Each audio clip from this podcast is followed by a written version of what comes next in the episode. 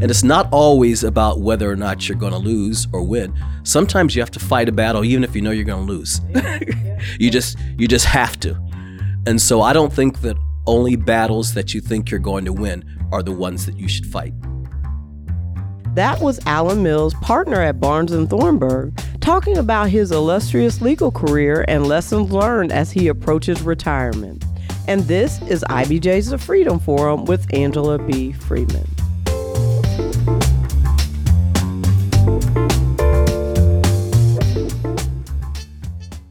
So it's one of my greatest privileges and honors to welcome the godfather of Barnes and Thornburg law firm, the incomparable Mr. Alan Mills.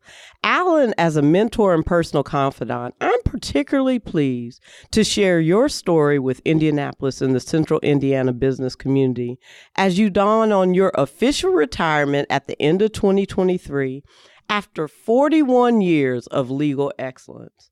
But before we get started, will you please tell our listeners a bit about you, your educational and professional background, and any other factors that have led to you becoming the first black attorney at Barnes and Thornburg, a 41-year legal trailblazer, and the first equity partner at our AmLaw 100 law firm?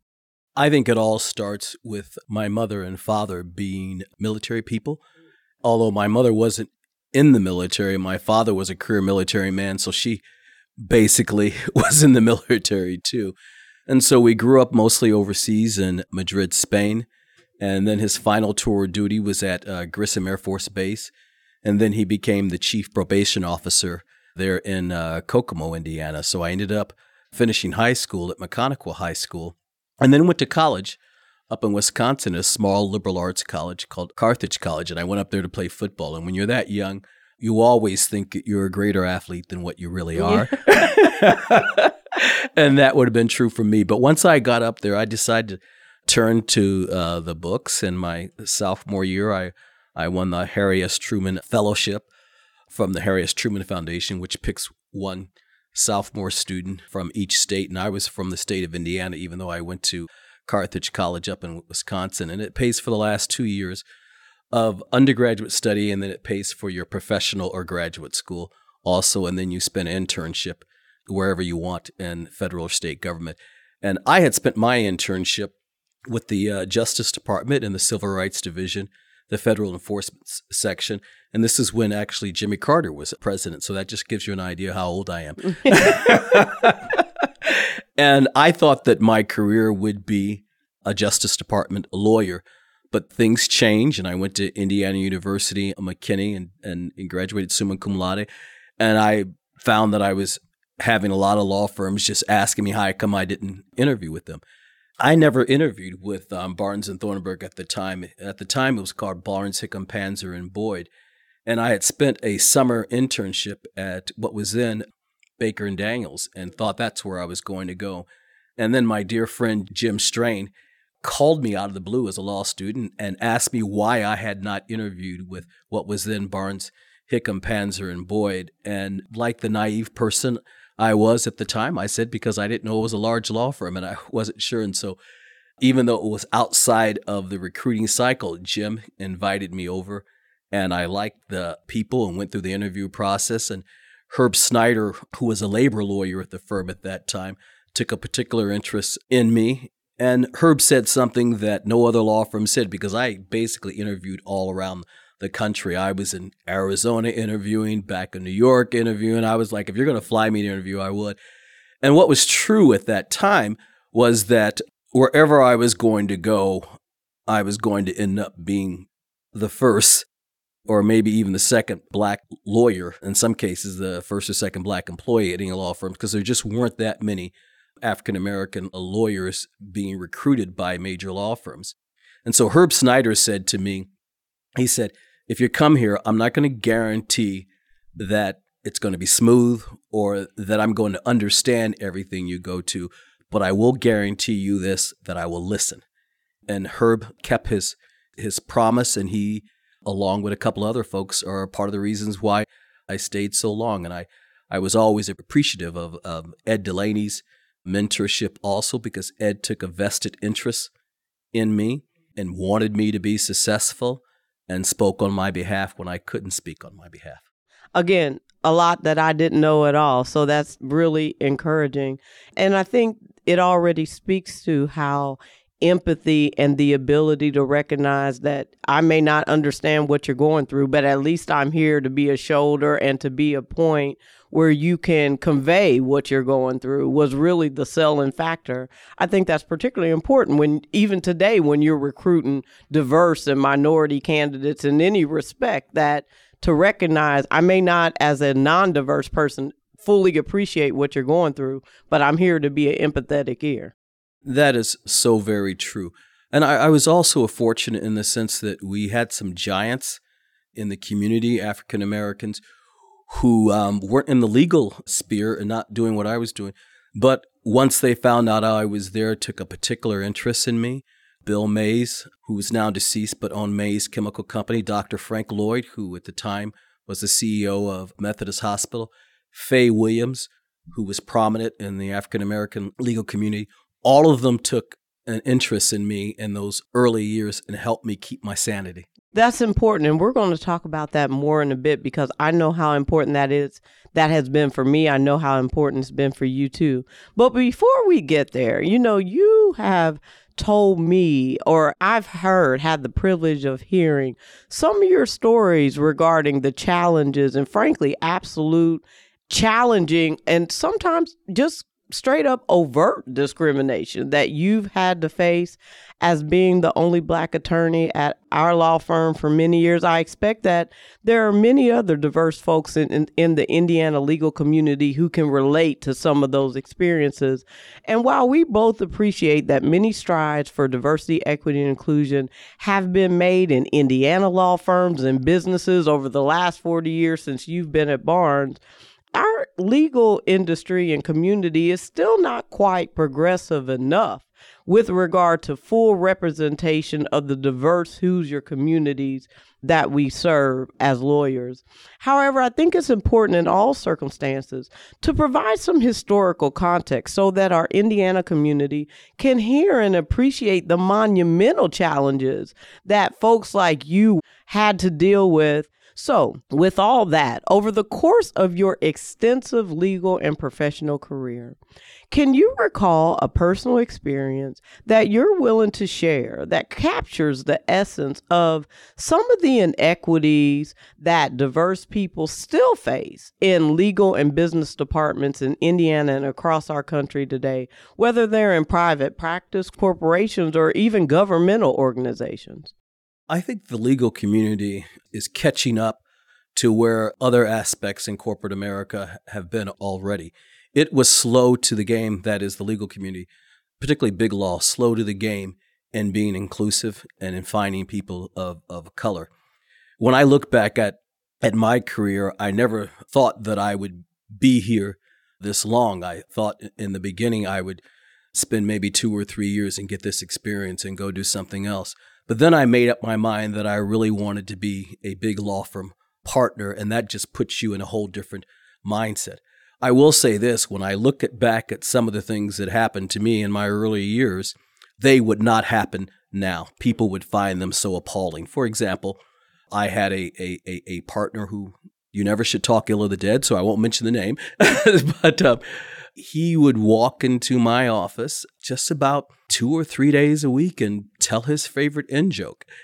And at that time, for me, there was really no HR that I could go to, no one who would believe me. The person was powerful enough that nothing was going to happen to him. If anything, it was going to happen to me and everything like that. And then you have to decide in those circumstances how are you going to deal with that? Are you going to stay? Are you going to go? How are you going to deal with it?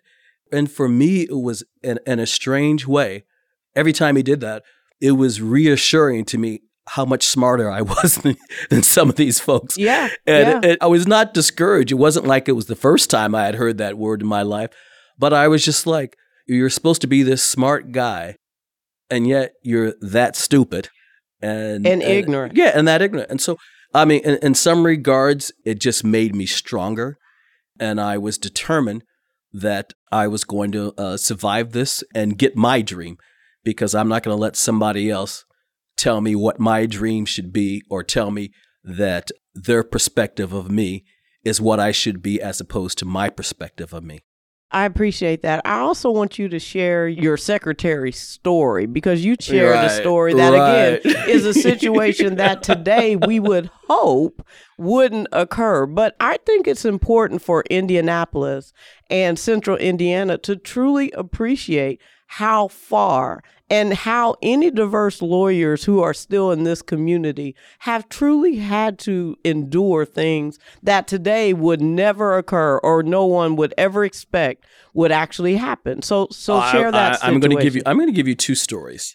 And the first one will be the one regarding the secretary. And so I'm a, an associate and and she comes in. This is a, a white woman. She comes in and she's crying and that's and never like, a good sign. Yeah, I'm like, why are you crying? And she says, my husband told me I can't work for a colored man. and I'm sure that's not the word her husband used to right. describe me, but that's what she said. And so she went to the firm and asked to be moved. On one level, I did have sympathy for her, but on another level, I think that as a business person, if someone has that problem, I think the business should be saying to them, well, this is who we assign you to. And if you can't do it, we feel sorry for your situation, but you have to make your choice and you either go or stay. All right, well, they moved her to someone else. Right.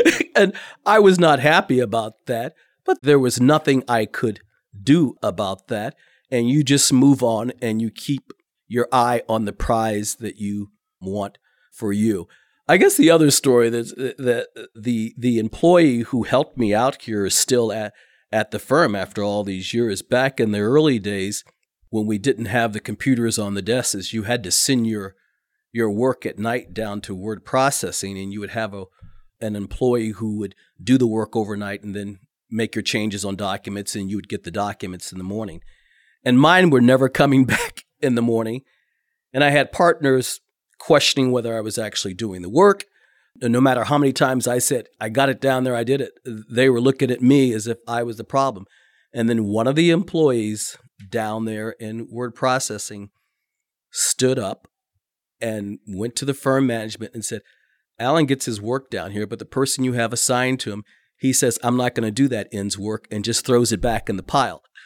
And so each morning I'd come in and I wouldn't have my work done in the computer system down there. So fortunately, that situation got resolved. And I would suspect some people might say, okay, why didn't you go to another uh, law firm? But the truth of the matter is, at that time, all these major law firms across the country were basically the same in this area. And if I had made up my mind that I wanted to be a partner at a major law firm, it was not going to be any different anywhere else. And so sometimes you have to go with the devil you know. I really want to thank you for being so transparent about that because in today's age, I tell people all the time every organization you're working for these days has those stories. Those are the stories, particularly amongst black folks and minority folks, that you talk about at Christmas time with your friends about how crazy some of the circumstances are that black folks and diverse folks were working in but that was communication amongst us, right? That wasn't stuff that was publicly shared. And I think, again, as you dawn on retirement, I think it's just so important that our community recognizes this stuff was happening right here in Indianapolis, too, just like every place else in the country. It was. And, you know, the good thing is that these episodes that I, I've identified, I truly believe that right now no one would tolerate them. Right, right. And unlike then, there is a place to go now to ask for redress on these things. And when I was starting out in the early 80s in these situations, there was really nowhere to go. You had to learn how to be your own source of strength. I feel like at the end of the day, I'm simply just a stronger person. The last story I'm going to ask you to share, and then we will move on, but I, I think this is important and it's really part of your legacy. So I wanted to tie back for any of those who may have the privilege to visit Barnes and Thornburg and see the beautiful new piece that was recently dedicated to you was the story of the gentleman at the shoe shop. Yeah. Because for me, that is um, one of the gems of uh, Alan Mills story that no one else ever has. So please share that. Well, this story. is a story about how sometimes certain people can be invisible to the dominant group. There is a great shoe repair shop next to our building called Cento Shoes and I've been going there for this complete 41 years. And I, I knew the dad, I knew the two sons, and loved them all. They were just great people. They had two African American gentlemen down there who were the shoe shiners. One was Slim and one was Steak. And I immediately bonded with them in part because Slim had been to Vietnam and had been a radio operator, and my father had spent two terms in Vietnam. So I, I always bonded with them. And where you get your shoes shine, you can sit two in the seat. And so the, the shoes would be shined of two different people. And I had been going there for a while. And one day I'm there and I'm by myself. I'm sitting there and Snake and Slim are there and he's shining my, they're shining my shoes and just talking to me. And then Snake looks up at me. He says, you know, I shine the shoes of, of the partners at your law firm too. And that didn't surprise me. Obviously, we're next door. And I said, yeah, I know. And then he pauses and then he says to me, You know, they talk about you. Do you want to know what they say? yeah. And of course, I said, Hell yes. but um, it just shows you how certain people are invisible to other people, and people look at them and don't see them and think they might not have any connection to their word or value. And I always loved those guys. And so, you know, I always gave great tips. You know, they'd they'd be shining shoes at that time for three or four dollars, and I'd give them ten dollar tip, sometimes even a twenty dollar tip, and I always gave them great Christmas gifts, uh, holiday gifts, because I felt like what they were saying to me always helped me because it helped me identify those who were truly advocates and those who were simply advocates to my face. And that was very helpful to me in terms of navigating the law firm. I love that story.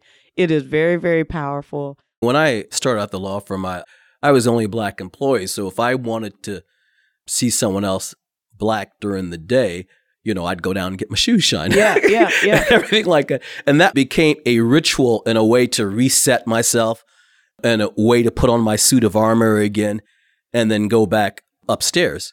And so I found it very uh, beneficial and, and it's consistent with what my parents have, have taught me all of my life that no one is invisible, everyone has worth.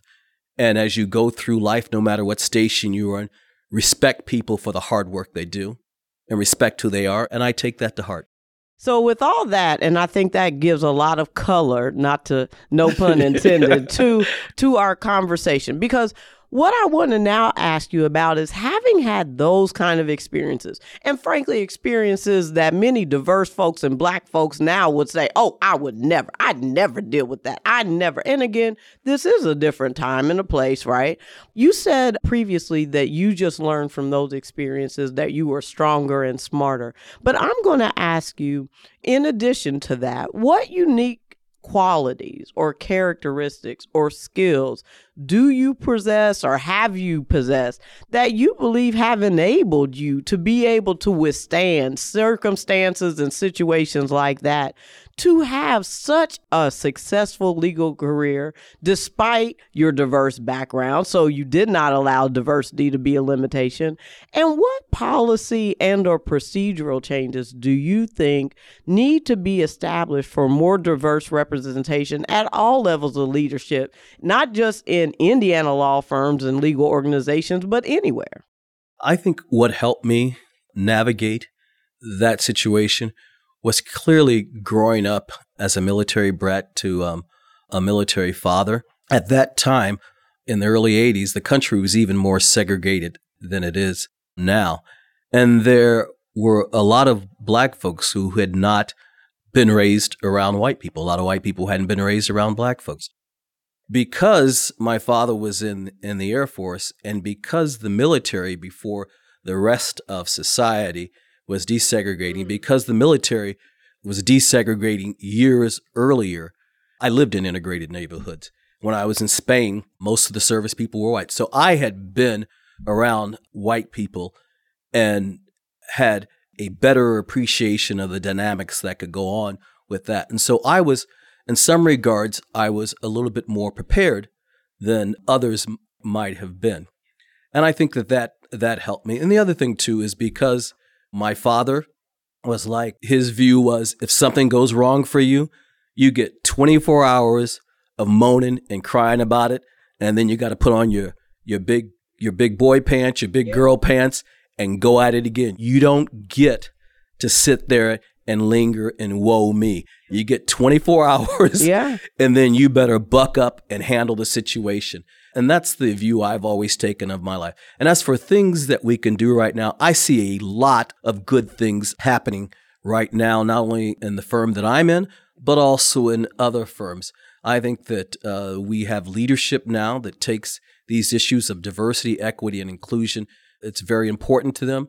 I do worry some that with some of these political dynamics going on and the attack on diversity, equity, and inclusion, that there will be some regression but I, I have faith that there won't be. And I, and I think that the people who this is an important issue to, they're in a better position than I ever was as a young uh, lawyer in that they can speak up much more aggressively. I had to pick my spots. For example, day one when I came in, I knew I had to establish at least some boundaries so that people knew who I was at the core.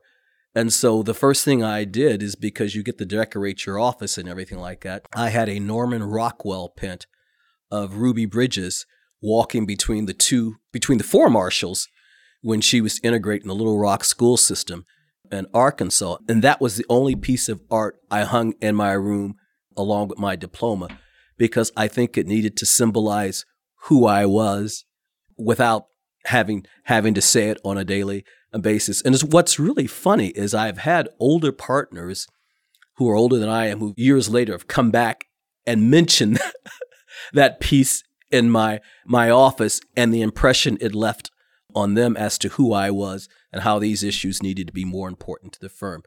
So I am really encouraged to where things are at right now, particularly at Barnes and Thornburg, because I know that firm better than any other firm. And I see what's happening and I see what is happening for the last 10, 10 15 years. And I feel like there are good things happening. There's, and there's going to be opportunity for people of color in general, but African Americans in particular. That's fantastic. And I, I like how you allowed your art to symbolize what you were trying to say without actually having to say it on a regular basis. That's clever. So, unquestionably, Alan, I mean, the whole reason we're having this conversation is because you have attained a significant level of professional success that many people will potentially not know. And as amazing as I know you are, I cannot believe that over the course of 41 years that you've never experienced failure or disappointment. So, can you share with us an opportunity where you failed in business or law? What did you learn, and how were you able to recover successfully? Anyone who's had a career as long as I have, that person has had moments where they have not had the success that they they wanted to have.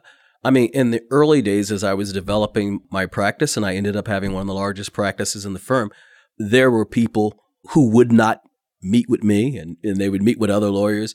And there was a sense on that business development front that I was failing. And I just had to buck up and work 10 times harder. I think that there was the perception of some in the business community, unfortunately, at that time, that lawyers of color were not as good as the white lawyers, and therefore it was all right for you to be on their matters, but it was not all right for you to lead their matters. And you know, and some people I have eventually convinced over, other people I was never going to convince.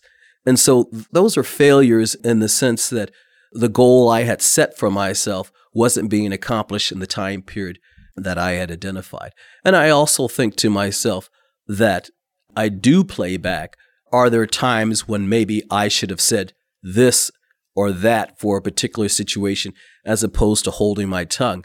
And I've come to the conclusion that no one else walks in your shoes, and each person has to make a decision on how they're going to handle their professional life and when they feel it necessary to speak up or when they decide that, you know what, I got to let this one pass. And it's not always about whether or not you're going to lose or win. Sometimes you have to fight a battle even if you know you're going to lose. Yeah, yeah. you yeah. just you just have to. And so I don't think that only battles that you think you're going to win are the ones that you should fight. So in that same vein, I want to know it sounds like, you know, you did have some failures, some challenges, but I also want to talk about what Indiana organizations can do to make sure that their cultures or their business environments allow diverse people to fail. We know that there are opportunities in business and particularly law where non diverse folks get opportunities, get do overs, get second chances that diverse folks simply do not get. That is absolutely true. I think for that to change, it has to come from the top, and we have to have the right leaders who have a vision. I look at some of the things that we've implemented over time at Barnes and Thornburg that help in this area. For example, we have implemented a program where we're monitoring the workload of associates to make sure that diverse lawyers are getting put on good clients also, and that diverse lawyers are getting their uh, the, their hours in. We have um, worked to really figure out the best way to do our our evaluations and to make sure these evaluations are really tied to the skill sets that are needed to be a good lawyer. Those things are so important because those evaluations influence who progresses in the system we have taken a greater role in being active in the community because the truth of the matter is if you want diverse talent and diverse lawyers in particular you've got to be able to show them that there is a community here outside of the law firm that's going to be welcoming to them and it's not only a community that's going to be welcoming to them it's a community that the firm is engaged in that the community that the firm is a participant in. All of those things are important in terms of keeping people and progressing people. And then you have to make sure you have the right kind of leadership at departments. When you have departments where there have been diverse lawyers in and none of them are progressing, then you've got to ask, all right, is there something going on with this leadership? Is there something going on with the partners in the department? You have to have those very, very difficult conversations. I think that sometimes people are afraid to have difficult conversations, but I believe that difficult conversations lead to resolution. And the fear to have those conversations only maintains the status quo, and things never change if you don't have those difficult conversations.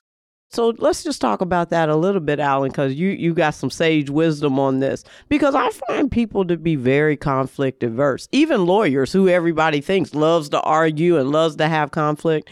And I, I find that you know, yeah, there are some people who are just gunners and always going to say the improper thing at the, you know, improper time. But more so, I find that people are often conflict averse. They don't want to say the obvious thing that everybody's thinking, but no one wants to say. And to your point, I've never been shy of being that person simply because I'm trying to progress things forward. You can't move the ball forward if nobody acknowledges why the ball isn't moving at all. Right. I think that's absolutely true. And it's particularly true in the area of race because race in America is a difficult proposition. I mean, the bigotry was embedded in our Constitution. I mean, and so it is always going to be a difficult and hot button issue in America. But the truth of the matter is this if we don't talk about it, even when we're uncomfortable, it will never get resolved in a way that's equitable and fair. It would simply would not be. And I think we have more people willing to have those difficult conversations and willing to um, look at issues in a way that is inclusive and I think those things are just so important right now. I have a great deal of excitement as to where the law profession is going to be going uh, now. I have a great deal of excitement for my colleagues at Barnes and Thornburg. And I see a lot of positive things happening in the legal environment. We still have a ways to go. We still do. But I see positive things and, and I just hope that people don't regress so let's talk about kind of more on the mentorship. And we've talked about retention. Let's talk about what's necessary to recruit folks and advance folks, particularly in the legal profession. You've unquestionably been involved in promoting and championing me and multiple other diverse attorneys as a legal expert for many years. And on multiple accounts, you've leveraged your relationships, particularly with in house counsel, in order to promote my visibility, success, and advancement. And this is d- a definition of what sponsorship is or championship is. And I'm but one of many recipients of your support in that regard. Can you please describe your approach in establishing an inclusive law firm culture where in house legal counsel or business professional partners with outside counsel in order to hold them accountable on recruiting, retaining, and promoting a pipeline of diverse legal talent within a law firm environment? I have always felt being the only one in the room is simply not an honor when you're the only one in the room, then you need to go in there kicking and screaming to make sure others are in the room. And I think that you have to be willing, once you get to a certain status in a law firm, to hold other people accountable. And this not only includes your partners, but also includes your clients. I mean, we have plenty of clients and those in the business community who say diversity and equity and inclusion is important, but then they pay lip service to it. They don't actually make it happen. And a lot of law firm partners are hesitant to challenge their clients on these types of things and to say, okay, you said this, but this is what you're doing. And given that you said this, this is what you should be doing. And I think that you have to have those types of honest conversations with your clients too. I'm not saying you go in and you throw a Molotov cocktail, but there are ways to have those conversations that keep the ball moving and I think sometimes law firm partners are afraid to have those conversations with their clients. And the other thing, too, is as I grew my book of business, I always made sure that diverse lawyers would have opportunities. And my view about opportunity is that people aren't always going to do things the way you would want them done, or even in a way that you think is best. But it is a process of failure, and success. And if we don't allow people of color to have those opportunities of failure to re- re- rebound like we do white lawyers, then that to me is fundamentally problematic. And so, as I said, throughout my practice, I have included people and given them opportunity, turned over clients to them. And as I retire, you know, one of the things I am very, very proud of is that I have spread my practice around a number of lawyers at the firm who are great lawyers and who are committed to these issues of diversity, equity, and inclusion. And I've left part of my practice to African American women. I've left some to white lawyers. I've left some to Hispanic lawyers. I've left some to Asian American lawyers. I just feel like you have to be purposeful on these things if you want change to, to happen. And so as I was deciding who was going to take over my practice, I looked at who were the great lawyers, who were the people I depended upon in the past. And it turned out they were from all shades and all sexes in the environment. And that's how I spread my practice out because I know how difficult it is to create and maintain a practice. I mean, any lawyer who's been practicing uh, as long as I have will tell you that the clients you had 40 years ago, 20 years ago, or sometimes even 10 years ago are not the clients you have now. Today. That's right. There is a change. And so you've got to always be on your game. And I, I so appreciate the purposefulness and the intentionality. I think if so many more of our legal decision makers, our business owners, our business community were as intentional and thoughtful about making sure that, of course, everyone expects their legal work to be done by quality and excellent Absolutely. lawyers. But that, I expect it. that's right, and me too. Yeah. You know, we we're tough. Like we, that never changes. But that doesn't mean that does not exclude that it can also be done by very qualified, diverse lawyers. Right. right? I, I agree. I'll tell you a funny story. I won't say his name. He's no longer at the firm. There was a, a an African American lawyer who was um, working for me, and he was he was one of the sweetest guys you know, but he was just messing up, and he was just messing up. And he was like, Alan, if you if you fire me, there are going to be no other black associates in in in the department. And I was like, dude, man, I'll fire you and I'll hire somebody black to replace you. So, so that's not going to be your saving grace here. But I gave him multiple opportunities and, you know, it, it just didn't work out. But the truth of the matter is that it doesn't work out for a lot of people. And so you just don't get too excited about that as long as you're making sure that everyone is given a fair, full, and complete opportunity. It's not going to work out for everyone. I get that. And especially diverse lawyers. You know, I mean, you know my story. I've learned that the hard way. You know, you expect as a diverse lawyer, and particularly a diverse partner, part of your job is to help build the pipeline of diverse talent so that we are not the only ones in the room that we're building a pipeline for people to come.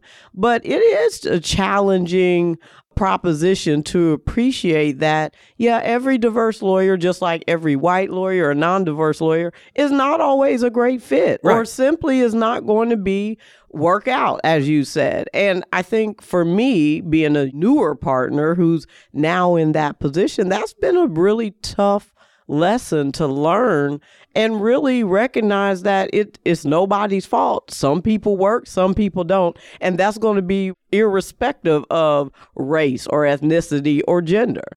Right. As long as you can come to the table and say, I've given this person a full, fair, and equitable opportunity to be successful in this environment and given them more than one chance or right. two chances or three chances. As long as you can say you've done that, then I think you've done your job. And the other thing too is, and I tell people all this, no lawyer leaves a big law firm and goes to starve. right. You usually go on to something else as good, if not better.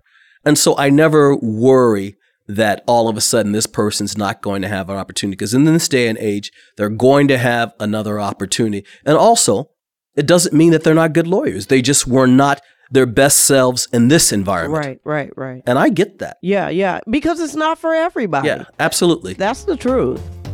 And now it's time for a quick break.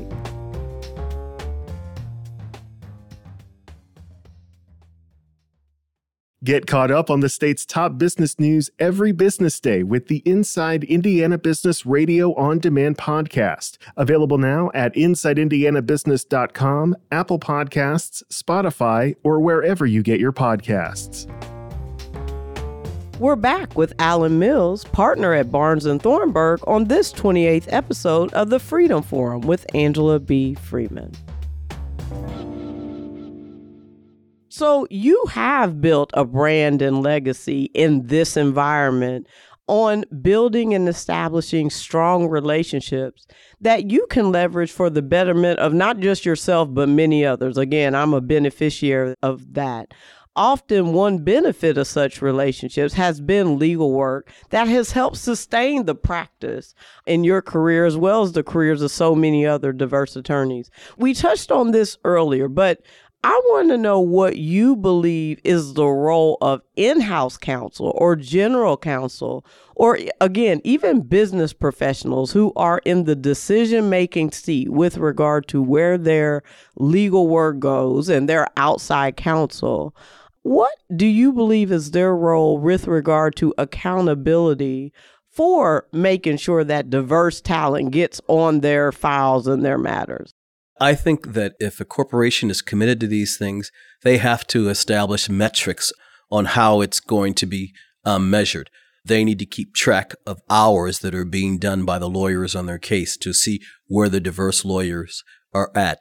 And sometimes they need to be more specific. That is, if you have an environmental project and there are diverse lawyers in the environmental department of the firm that you're going to use and you haven't met them, it's incumbent upon you to say, I haven't met these folks and I'm making a decision on whether this is work I want to give you. Put them at the table so I can meet them too, so I can make a decision. You need to ask those questions. Then you need to hold them accountable. There's got to be a system where you're reviewing what the law firm is doing in terms of the hours, promotion, and retention. You've got to ask about promotion and retention. And then you've got to figure out, okay, who's going to be my advocate for these issues as the in-house counsel I think are important? Who's going to be my advocate inside that law firm? And then you have to find those people inside that law firm and empower those people. In the practice of law, the way you empower people is to give them business. It is really that simple. You don't empower them by giving lip service to them. You don't empower them by sending emails complimenting them. You empower them by giving them business that they can disperse throughout the firm to others. That's how you empower people. It is really that simple. Yeah, that's helpful because I, I truly believe so many folks, particularly who are not in the legal practice, who are just in the business department, don't appreciate how law firms actually work and how driving change and making change in a law firm really does require a book of business. It is not an email that pats somebody on the back. It is not, oh, I'm going, I'm working through another attorney that is not a diverse attorney at your law firm. That is doing nothing to empower the diverse attorneys in that law firm to continue diversifying the pipeline. You're absolutely right. I think that what happens sometimes is that a lot of these senior in house counsel or um, even the general counsel, a lot of them were at law firms sometimes 10, 15 years ago. And so they think they know how big law firms operate because they had spent some time there 10 or 15 years ago. And what they are not realizing is the character of big law firm or big law has so changed in 10 or 15 years. And what you thought you knew about the mechanics of a big law firm 10 or 15 years ago are simply not the mechanics of those law firms now. That's excellent because you're right. There are so many lawyers who do a two year stint in a law firm and then go work in house for 20 years. And you're absolutely right what law was then, and particularly Indiana law firms. Let me speak specifically about Indiana because we've seen, I've been in the law firm for 10 years at this point, right? Like, I remember what many of the law firms were when I interviewed with them and what they are now. And they are very different with respect to diversity. And I say that because I've had conversations with business leaders in Indiana who purport that one of the reasons why they're going to law firms outside of Indiana is because they don't find the diversity they desire within Indiana law firms. And I've kind of pushed back on that because there's a lot more diversity now, just like in every place else in the country, in Indiana law firms as there is in anywhere. Absolutely. And not only that, if they don't find what they want in the Indiana law firms on these types of issues, they can create it. An example of a creator if I had to pick general counsel who I thought have done this in an exceptional way, they've empowered people, they've created opportunity for people at these law firms, there are two people who come in mind. One is uh, Sharon Barner, the former general counsel of Cummins, who is now the chief administrative office. She was purposeful and she created opportunity for people throughout the nation. The other is Ernest Newborn, who's the general counsel for USI Insurance in New Jersey. That man is purposeful. He created opportunity, and not only in creating that opportunity, he's had one of the most successful legal departments of any legal department in the nation. People are winning cases for him, people want to work for him because he is so purposeful and he has such a high success rate for the legal business his company is doing. They win and they win on a regular basis. And Sharon is like that too. Now, they they're probably both laughing because they're both Michigan grads who went to Michigan at the same time for law school. So they're they're probably saying Jim Harbaugh might not have it together, but we Michigan lawyers have it together, okay?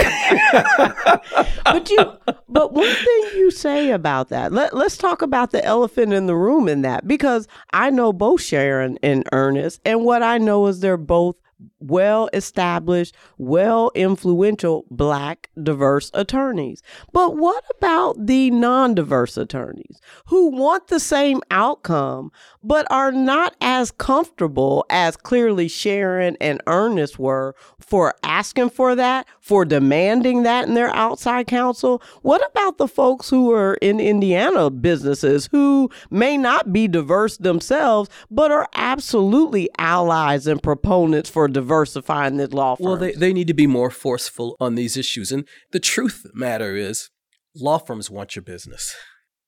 And if you tell us this is what you want, and you make it clear it's what you want, and it's not a wink wink, we're going to figure it out and get it done. You don't have to figure out all of this by itself. You give the vision, we work out the mechanics. Because I say to myself, I'm a lawyer, I solve problems.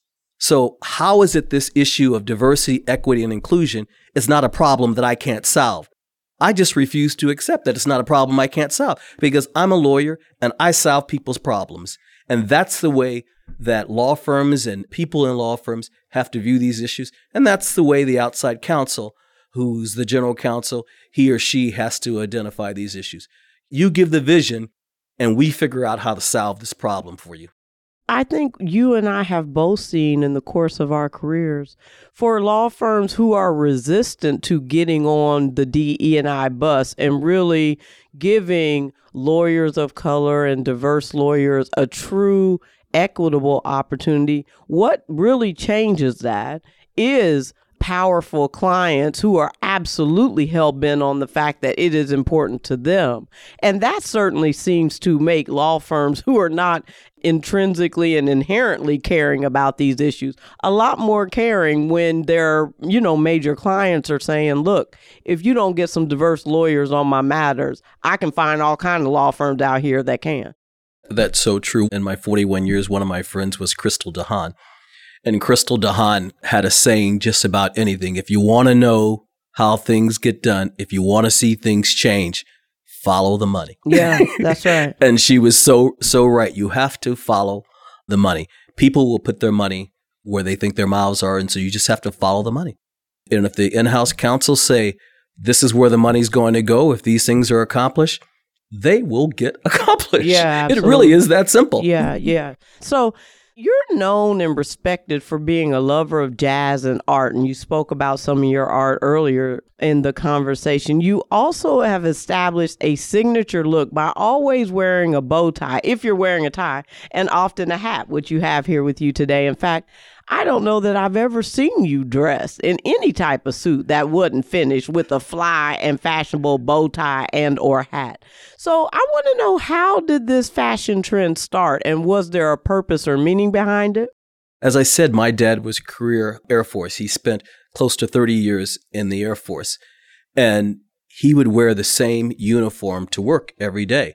But we would iron his fatigues, we would shine his boots, and my dad he would always say to us, if you go out in the world, you need to be looking your best. You need to be dressed and it's your suit of armor and you go out in the world because it's kind of the first thing people are going to see you, other than our case being black. Mm-hmm. but, and so I learned that from my father that no matter what job you have or how much money you have, when you go out in the work environment, you dress appropriately and I always have loved my uh, bow ties. And a little funny story is when I was an associate, I would wear my bow ties. And, you know, I'm a Catholic boy. I was raised Catholic. My parents are Catholic. I mean, everyone in our family is Catholic. My kids went to Catholic school, just Catholic.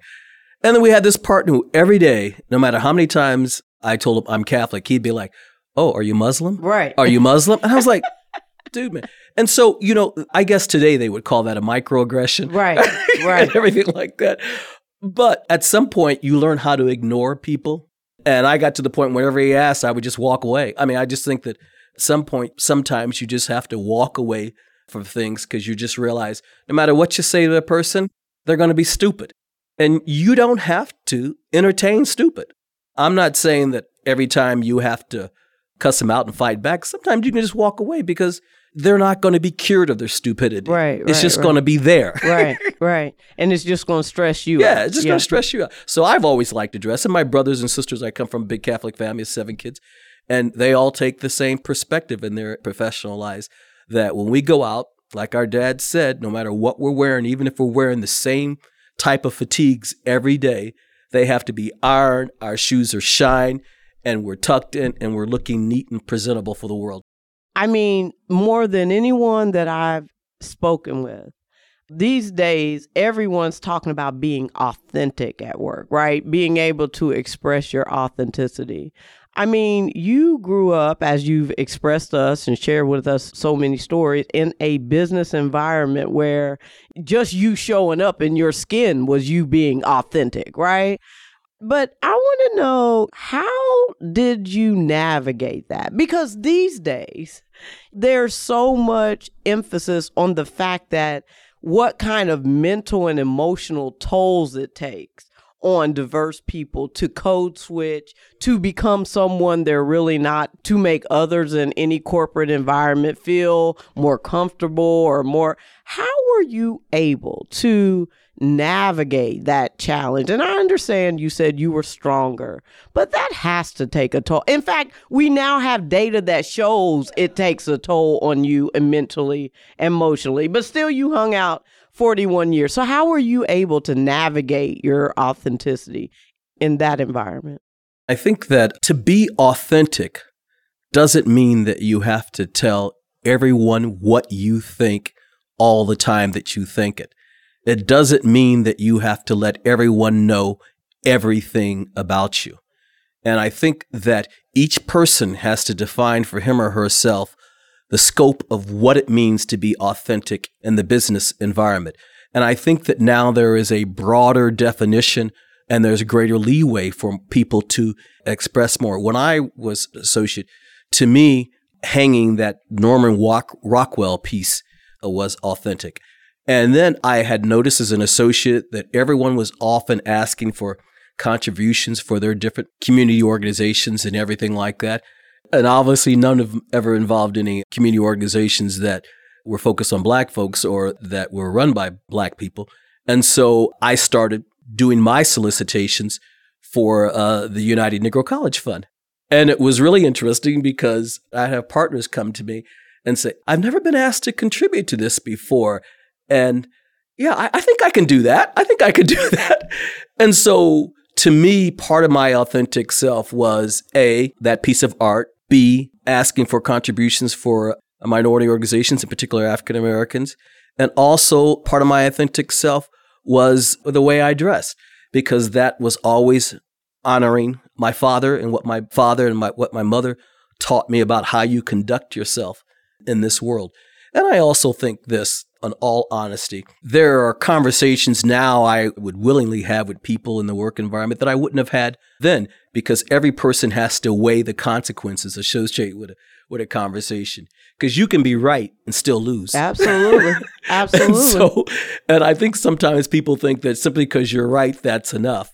No, but you can, you can be right and still lose in every career industry and particularly law, and we talked about this a bit earlier, the need for mentoring folks to teach and tell them critical career information that oftentimes you otherwise wouldn't know, and particularly diverse people who may not have had experience or exposure or family who are in any particular career field like law that is so niche. You mentioned earlier a couple people at the firm who had been some of your mentors, but you know, when you look retrospectively over the course of your career because just like law firms law clients mentors change over the course of your career. Who have been some of your most influential and engaged legal mentors? And then also how do you mentor and sponsor talented folks coming after you? I would say for me there are three people that i i just have the uh, fondest appreciation of one would be Herb Snyder, who um, was a labor partner and then went on to open our Fort Wayne office. Herb was just a very intelligent and thoughtful guy. It's not that we always agreed, but he was always willing to have the conversation. And he was always willing to give opportunity. And what's funny is that the first two African American partners after me was Don Roseman, and Herb was a mentor to Don also. So he took us both under his wings. I had become a partner by the time Don come. The next person would be Ed DeLaney. And Ed was just, first of all, he's, he's one of the funniest men I know. And Ed looked after me, gave me good work, gave me great criticism. As a matter of fact, Ed and I tried the first civil RICO jury trial in the nation in Judge Stapleton's court in Wilmington, Delaware. Judge Stapleton is now on the Second Circuit, I believe he gave me great opportunity. And then the person who uh, I'm also particularly fond of is the person who was head of the recruiting committee that recruited me to the firm at the time, and that was Jim Strain. And I got to tell you uh, a, a, funny Jim Strain story because uh, I appreciate him so much. And Jim, and Jim was actually, uh, I think he was a Supreme Court clerk for Rehnquist. And so obviously I had my suspicions of him in the beginning, but um, but he long overcame that because he's just such a good guy. And so we are there was the Ayres Tea Room, which was the cross from the street from our building, and and I guess I was I don't know if uh, if the word was an anomaly or whatever like that. But as a young associate, all the older partners in their late 50s and 60s, they would invite me to lunch at the Ayres Tea Room. I, they, I think they were curious. And so I'm there as a 20 something year old, and everyone at the table is in their late 50s, 60s, and some even in their 70s. And so it was uh, a Tuesday after a Monday night football game, and it was the Tampa Bay Buccaneers playing. And one of the older partners at the luncheon goes, Did you guys see the game last night? And everyone says, Yeah, we saw the game. He says, Did you see how many black players Tampa Bay had? They're taking over, they're taking over the NFL. We need to do something about that. so I'm getting ready to come out of my skin and say something. And Jim Strain, to his credit, he puts his hand on my arm and he says, Alan, don't say anything. There will come a time when all of this will be yours and all of them will be dead. And he was absolutely right. so Jim, Jim is such a good, a good guy, and, uh, and I always enjoyed that pearl of wisdom because I was I was really about ready to come unglued, and people were going to see a part of my mind they hadn't seen yeah, before. Yeah, yeah. And Jim was like, "Nah, nah, this ain't the time, dude." yeah, yeah. And there's a bigger picture, right? Yeah, there's a bigger, yeah. there's a bigger picture. I appreciate that. So again, we've looked retrospectively. Let's look to the future. The whole reason I've had you here is to give you honor, to allow the Indianapolis community to truly appreciate, like I've had the pleasure of appreciating what a gem you are to this community, what you've done to really set black folks and diverse folks, not just in Indianapolis and central Indiana, but really across the country in a different playing field and to have confidence in what we're doing. And you're doing all this in contemplation of a retirement that is coming very quickly yes, at this point. Um, and so I expect that you've had time to consider what your professional and legal legacy in Indianapolis and nationally may be. And so, with less than a few months until you retire, what are some of the things you'd like folks to know about you, about your passions, about your purpose, which I think we've talked a lot about, that may not be broadly or obviously known? And then what things are you most looking forward to after retirement that you weren't able to really enjoy over the height of these last 40 plus years? For me, right now, things that I'm really excited about, I've always been a jazz guy and I've visited some of the the top notch jazz clubs throughout the United States and even Ronnie Scott's in, in London and, and all of those in New York. And so I do want to spend more time going to jazz clubs, going to jazz festivals and listening to music. I'm a big John Coltrane and Miles Davis kind of guy. And my granddaughter, my oldest granddaughter, she's a big John Coltrane person. Every time she comes over to the house, she says, Alexa, play John Coltrane. she got it down. She got already. it. She got it down already. and I'm on the board of of Newfields, and obviously we've got our own issues these days. But I want to pay more attention to the to the art. I want to be more involved with Butter because I love those folks over at Gang Gang. And I think that the art community is going through something right now. And the something that they're going through is very good. I think it's going to be, and I'm talking about the art community uh, nationwide. And I think it's going to be a good thing for women. I think it's going to be a good thing for artists of color. And I think there is a, a, a time now where the works of women and artists of color are getting a greater appreciation. And then obviously the other thing is I have four grandchildren, a, a seven year old, two two year olds, and a three month old. Uh, two boys, two girls, and and we have a place down in Savannah. So I want to. I'm always anxious to get them down to Savannah and be part of their growth. I want them to be able to uh, remember grandparents who are active in their lives and who are talking to them. And the other thing that I'm proud of that Barnes and Thornburg clearly has helped me with I am a strong believer for the African American community that we have to create generational wealth. I am not saying that wealth solves all problems or wealth means you are immune from discrimination. It, it doesn't. But what I'm saying is that creating that generational wealth puts us in a better position where we can fight those things. And I feel very fortunate that I've been able to create generational wealth for my family because that's always been incredibly important to me. It's been something that my parents preached to me. It's something that I preach to my adult children. And so we find ourselves saving and investing together because I just think that is just so important because when you have that generational wealth, that means that the next generation is going to be able to have a greater spectrum of choices yeah, they can make and everything like that. And I think that that's so important if this society is going to move forward. You've really put into context for me what this career looks like. As I see you coming to the end of your career, it absolutely puts the fire in my belly to be able to create such a legacy with the full appreciation. And I've made it very clear to everyone I'm talking about, I don't have as long as you have. I, I, I came into this game very late. You know, I don't have as but long. But you came with a bam. I did. I did. And I hope to go out in the same way. But, you know, it really does make me appreciate all that you've done, how far we've come on your back, and so many of the things that you took for us. And when I say us, I don't mean just the diverse folks or the black folks at Barnes and Thornburg. I really do mean in this Indiana community, in the national community, because you are the generation, the legal generation before us that really has helped establish so many foundational things that we take the benefit of is why I'm so hell bent on making sure we do things like this to give credit where credit is due to allow those who because I think the younger generation just comes in and they're trying to move the ball forward but don't really appreciate how far we've actually come. And to your point, Don's point, we're not nearly where we should be, but we have come a mighty long way. Absolutely, we have. And I don't say this in the sense of saying to the young people now, oh gosh, you should be happy because we've come this long way. No, not at all. You've got to carry the ball the rest of the way.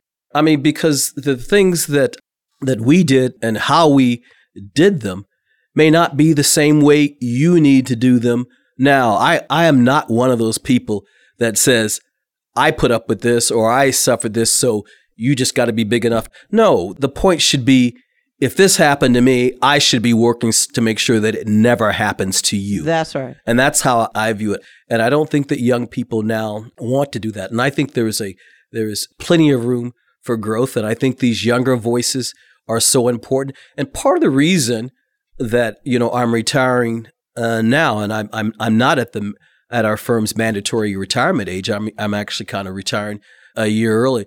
But part of what I wanted to do, I didn't want to be that partner who stays so late that his or her practice is dried up and they don't have anything to leave to young people.